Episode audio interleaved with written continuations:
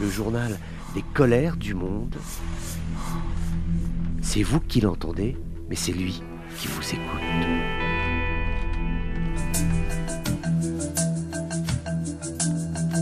Bonjour à tous, bienvenue dans ces colères du monde. C'est officiel, le gouvernement Shtia, le gouvernement palestinien, a remis sa démission au président Mahmoud Abbas. Ceci compte tenu du contexte actuel des territoires palestiniens qui sont d'une part divisés avec Gaza dans une situation absolument épouvantable, toujours dans l'attente d'une offensive sur Rafah. Travail n'est pas encore tout à fait fini sur Khan donc il y a toujours ces questions. 1. Quand les Israéliens vont attaquer Rafah et surtout que va devenir la situation pour la population palestinienne? Et parallèlement à cela, pour le gouvernement chia, il y avait également cette situation absolument épouvantable avec euh, les colonies qui prennent du territoire actuellement et toujours des opérations sur la Cisjordanie.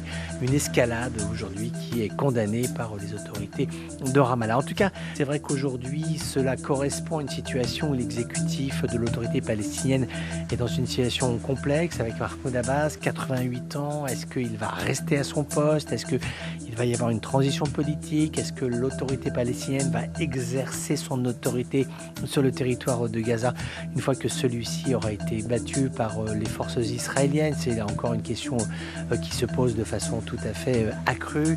Également la question de l'organisation des relations entre les Palestiniens au sens large du terme et puis Israël dans ce que sera l'après-guerre de Gaza. Donc voilà, maintenant quand un gouvernement rend sa démission, euh, il faut que le président l'accepte. Une fois qu'il a été accepté, donc il y a une vacance du pouvoir qui s'exerce avec euh, d'autres hommes politiques, d'autres personnalités qui peuvent à ce moment-là soit faire acte de volonté pour prendre la relève, soit imaginer ensemble euh, ce que doit être, ce que peut devenir l'autorité palestinienne qui aujourd'hui est dans une situation ô combien complexe alors qu'on est toujours, toujours, toujours dans l'attente d'une attaque majeure des forces israéliennes contre le sud de la bande de Gaza.